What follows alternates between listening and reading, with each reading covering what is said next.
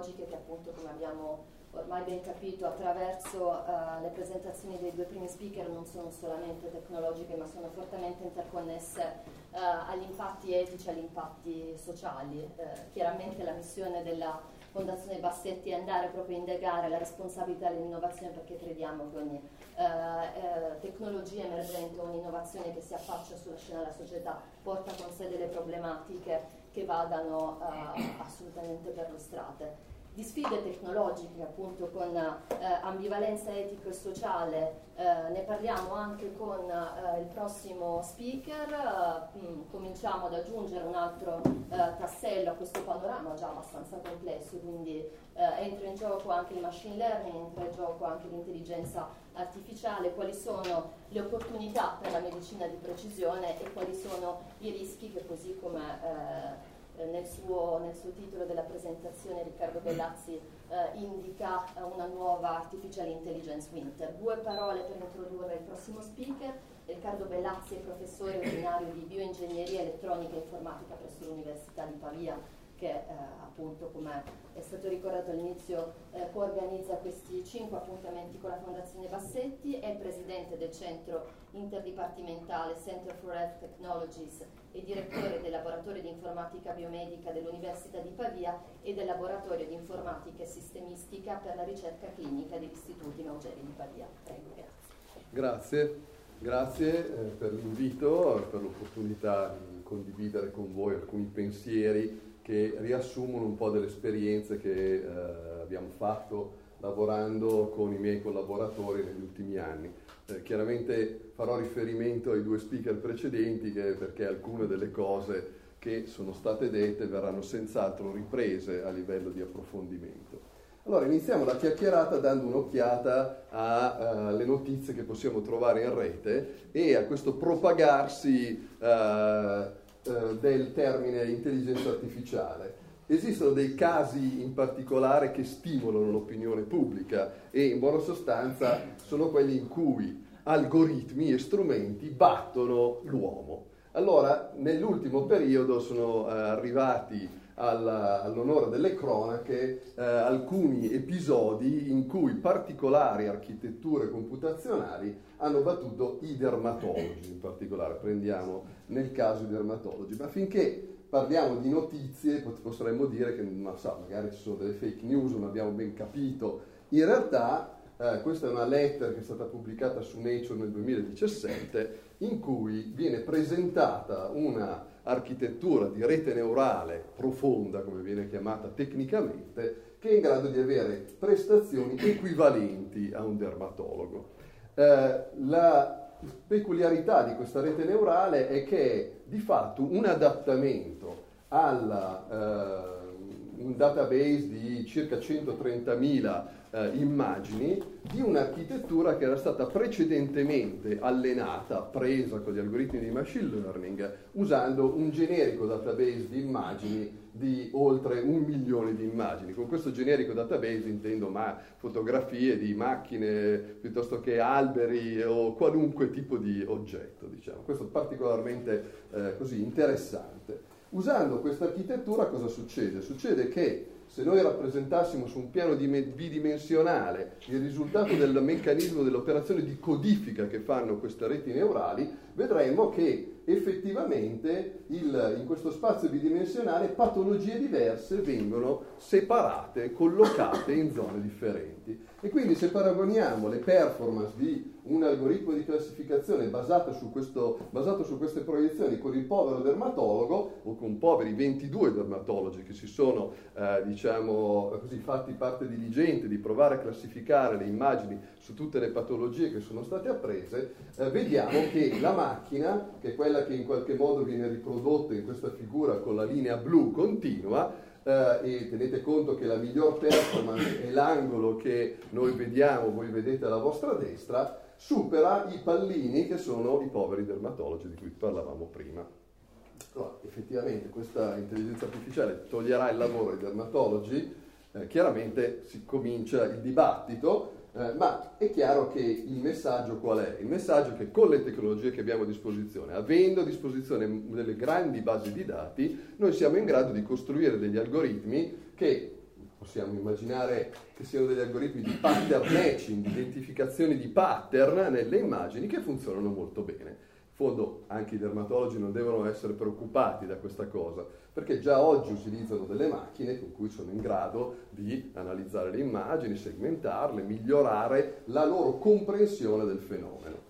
E questo però è estremamente evocativo e stimolante, no? ci fa capire la potenza dei big data. E quindi anche nelle relazioni precedenti abbiamo visto come questo apra delle opportunità.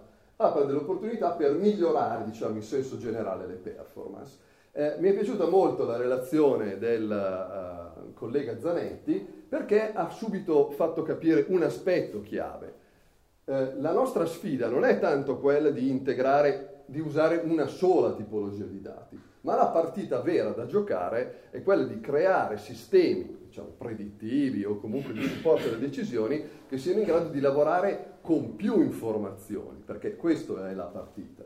E in effetti la partita è eh, aperta e non è aperta soltanto sul fronte dei dati di ricerca, quindi i dati che arrivano ad esempio dalla genomica o i dati che possono arrivare dagli ospedali, come nel caso dell'imaging, ma è aperta anche ai dati che vengono generati da altre sorgenti. Queste altre sorgenti sono ovviamente i pazienti, ma non solo i pazienti, i cittadini, ma anche tutto ciò che concorre, e questo fa parte dell'esposomica che è stata anche citata da Antonietta Mira precedentemente, della valutazione complessiva di quello che anche l'ambiente potrebbe fare sull'uomo. E quindi arriviamo alla conclusione che peraltro è eh, stata già eh, diciamo, identificata nel 96, che probabilmente il tema, il, uno dei, dei, motivi più urgenti per cambiare le tecnologie, per cambiare l'approccio, per cambiare gli algoritmi che stiamo affrontando, oltre il volume, è la varietà del dato. Eh, è stato chiarito molto bene questo nella relazione precedente. Allora, per darvi una prospettiva un po' diversa, cercare di usare il tempo a disposizione per eh, così raccontarvi un po' l'esperienza di vita vissuta, noi abbiamo cercato di realizzare delle architetture di integrazione dati e possibilmente anche di machine learning con un obiettivo che non era tanto quello della big science, quindi quello di supportare la eh, costruzione di eh, nuova conoscenza a livello diciamo, planetario, quanto quella di aiutare gli ospedali a diventare, gli ospedali, ma in generale diciamo tutte le strutture che fanno cura del paziente, delle strutture sanitarie che apprendono. Strutture sanitarie che apprendono, learning health system come viene chiamato tecnicamente, utilizzando ovviamente tutti i dati che loro raccolgono durante la loro pratica. A noi eh, chiaramente avete capito che a noi ricercatori del settore piacciono questi, cir- questi cerchi, diciamo, perché eh, possi- quando possibile li ficchiamo dentro in tutte le slide e conseguentemente anch'io ve ne propongo qualcuno. Uno di questi è eh, diciamo, questo che è stato pubblicato nel 2016 da un, su un numero speciale di, eh, del, del, giornale di, dell'American Medical Informatics Association che descrive come sia importante realizzare sistemi informatici che supportino tutto il ciclo, ovvero che va, eh, recuperino le informazioni che vengono prodotte durante il processo di cura e le usino per generare ricerca e dall'altra parte che traducono i risultati della ricerca nella pratica clinica nel modo più veloce possibile. Allora, essendo io un ingegnere, diciamo, vado un attimo sul concreto e spiego un po' che cosa abbiamo fatto anche a Pavia. In realtà noi ormai dal 2008, quindi sono dieci anni, diciamo, possiamo fare il decennale, abbiamo eh, iniziato a lavorare eh, con un centro di ricerca americano per eh, la realizzazione di un information warehouse, quindi diciamo di un database secondario che integra e raccoglie informazioni che vengono prodotte eh, dalla, durante la pratica clinica e li rimette a disposizione dei ricercatori e eh, in particolare grazie alla collaborazione con questo progetto di ricerca che si chiama I2B2 abbiamo eh, potuto usare usufruire di un software open source che ci ha facilitato moltissimo le, uh, la vita in buona sostanza per realizzare questa infrastruttura tecnologica che abbiamo potuto implementare. Il progetto di Pavia ha molte uh, sedi su cui abbiamo fatto dei test, la migliore è senz'altro uh, quella del, degli, degli, istituti Maugeri di Pavia, dove abbiamo potuto realizzare pienamente l'infrastruttura che vi ho presentato precedentemente, perché è un'infrastruttura che colloquia con i sistemi informativi per tradurre questo, questi, questo, circolo in qualcosa di pochino più concreto, vi mostro un esempio di un progetto regionale che abbiamo eh, realizzato che riguarda le pazienti con tumore al seno.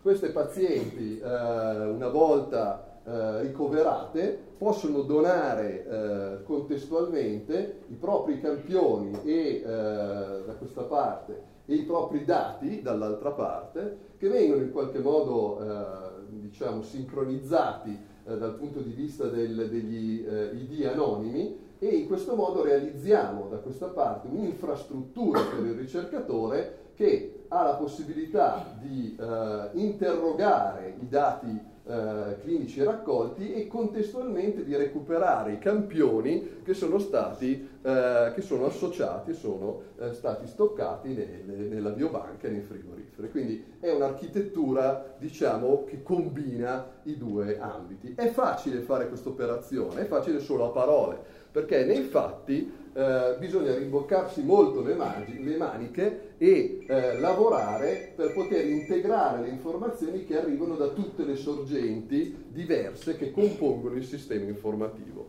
Uno degli aspetti che vi segnalo, che sono eh, diciamo, di, molto difficili da affrontare, ma eh, altrettanto entusiasmanti, sono legati al fatto che tantissimi dei dati eh, che sono presenti all'interno di un sistema informativo ospedaliero sono in realtà dentro referti testuali. Cioè i dati, se uno li cerca, ne, ne trova, diciamo, dei dati ne, se ne trovano pochi. Detto quello, però, proprio negli ultimi dieci anni eh, sono state messe a disposizione, messe a punto delle tecnologie per fare ricerca su, su testi scritti in linguaggio naturale, anche grazie all'esplosione delle varie social networks, perché se vogliono rivendere i nostri dati vuol dire che devono essere capaci eh, di leggere i nostri post. No? Quindi riusando queste tecniche, riapplicandole all'italiano nel nostro caso, che non è stato per nulla banale, è possibile effettivamente effettivamente trovare i dati all'interno dei testi. Quindi abbiamo degli algoritmi fantastici, abbiamo a disposizione delle infrastrutture anche open source che possiamo usare per fare integrazione dati, abbiamo nuovi strumenti per cercare i dati dove prima non potevamo trovarli, è fatta.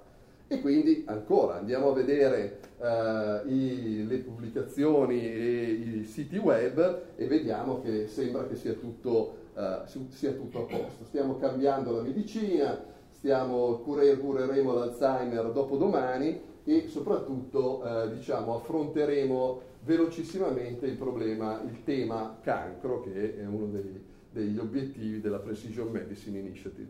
E questo, ahimè, diciamo, non è ahimè, giustamente dal suo loro punto di vista, però eh, lo dicono anche siti eh, come il Cancer Research UK.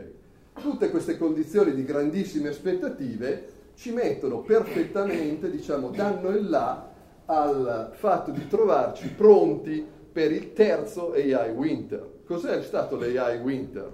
AI Winter è stato un momento in cui c'è stata una disillusione enorme nei confronti dell'intelligenza artificiale che ha portato, visto dal lato del ricercatore, un crollo dei fondi, diciamo che sono scesi disperatamente. E questo è già successo nel, intorno al 70, quando si è scoperto che la prima eh, architettura di rete neurale non era capace di risolvere problemi banali, è successo quando io ho cominciato a lavorare e mi ero entusiasmato su alcuni sistemi esperti ed è stata subito una disillusione per dire vabbè, forse ho sbagliato tutto e eh, con i sistemi esperti vi dicevo, allora ci chiediamo Succederà anche con il deep learning, succederà anche con la versione attuale dell'intelligenza artificiale, chiaramente però si spera che l'uomo impari e conseguentemente sia in grado di buttare fuori qualche anticorpo per evitare questo fenomeno.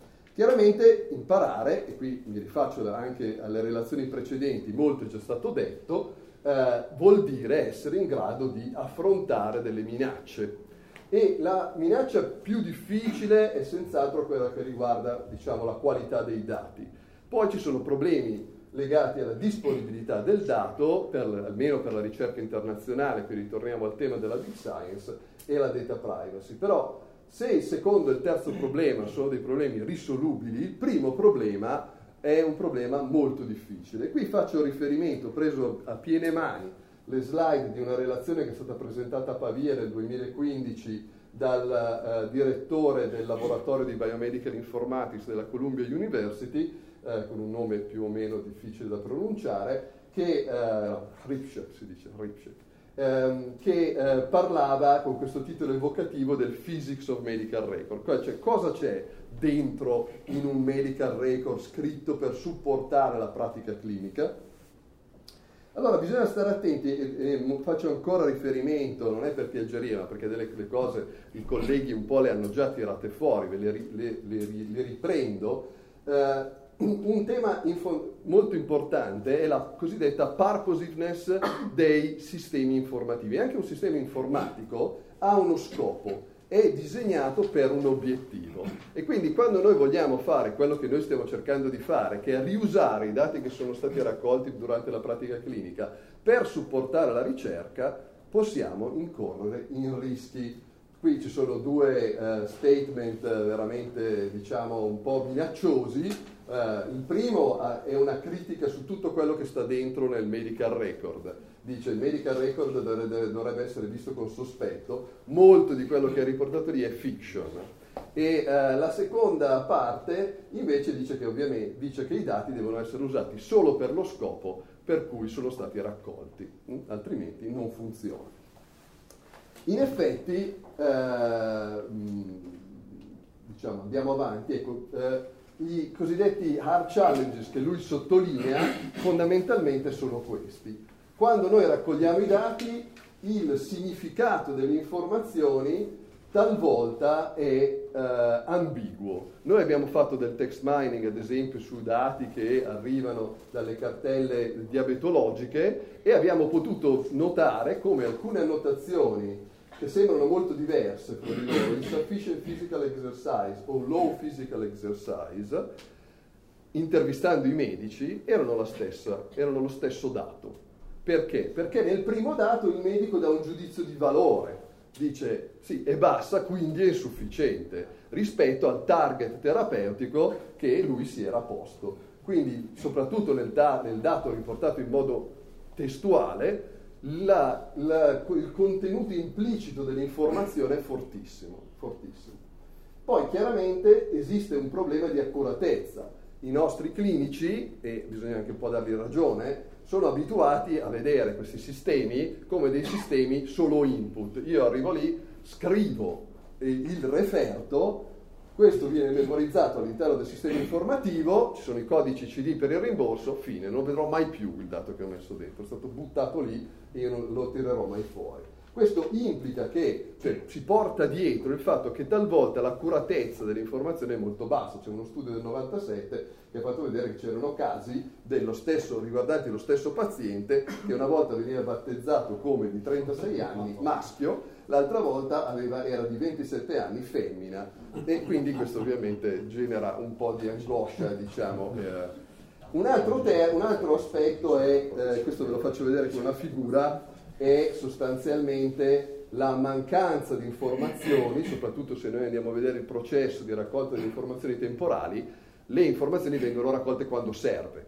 Il medico non è che continua a mettere dentro dati, ma giustamente il sistema, una, una, una un fornitore di cura, diciamo qualunque esso sia, raccoglie i dati quando servono. Però questo vuol dire che la frequenza delle informazioni e anche la qualità, mi rifaccio a quello che vi diceva precedentemente, ad esempio la codifica delle informazioni, dipende dal contesto.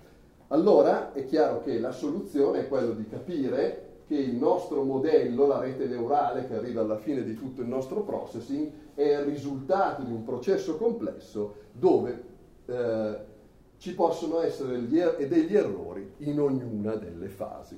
Allora, qual è la eh, ricetta? Adesso arrivo, cerco di convergere, di arrivare in fondo. Eh, qual è la ricetta? La ricetta chiaramente che non una, non, è, non è semplice affrontare questi problemi, quando si vuole fare quello che abbiamo cercato di fare noi, di riutilizzare i dati per la clinica a scopo di ricerca, necessariamente dobbiamo partire con un, una rappresentazione del processo, del, del processo sanitario che ha generato i dati. Abbiamo bisogno di conoscere come lavora l'ambulatorio, come vengono inseriti i dati, con che frequenza, con che tipologia, con che processo di codifica, per capire cosa si può fare, perché ci sono delle cose che non si potranno fare avendo a disposizione i dati.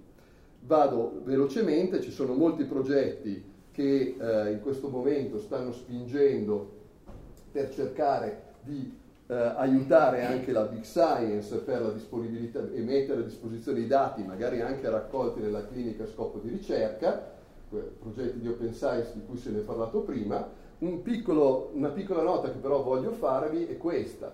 Eh, ci sono tante iniziative internazionali per la condivisione dei dati, una di queste molto interessante si chiama Odyssey.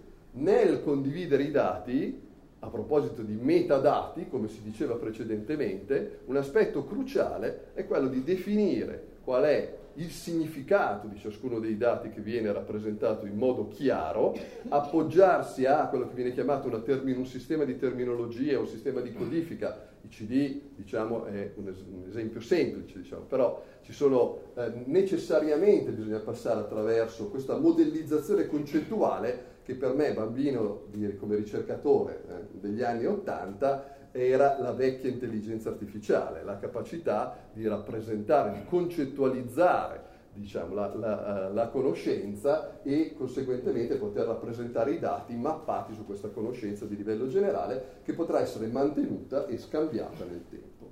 Eh, arrivo in fondo perché non c'è tempo. Eh, terzo threat riguarda, c'è terza minaccia, è quella che riguarda la privacy diciamo, sposo in pieno il tema della, della uh, trustworthiness, cioè del fatto che noi dobbiamo mettere in piedi dei sistemi per cui gli utenti si possono fidare, si possono fidare di noi, si possono fidare della ricerca, si po- possono tenere traccia di che cosa sta succedendo. E, uh, e, non, possono, e non rimangano spaventati diciamo, dal, dal fatto che è vero, eh, con opportuni algoritmi è possibile, magari avendo a disposizione dei dati anche anonimizzati, risalire alle informazioni individuali.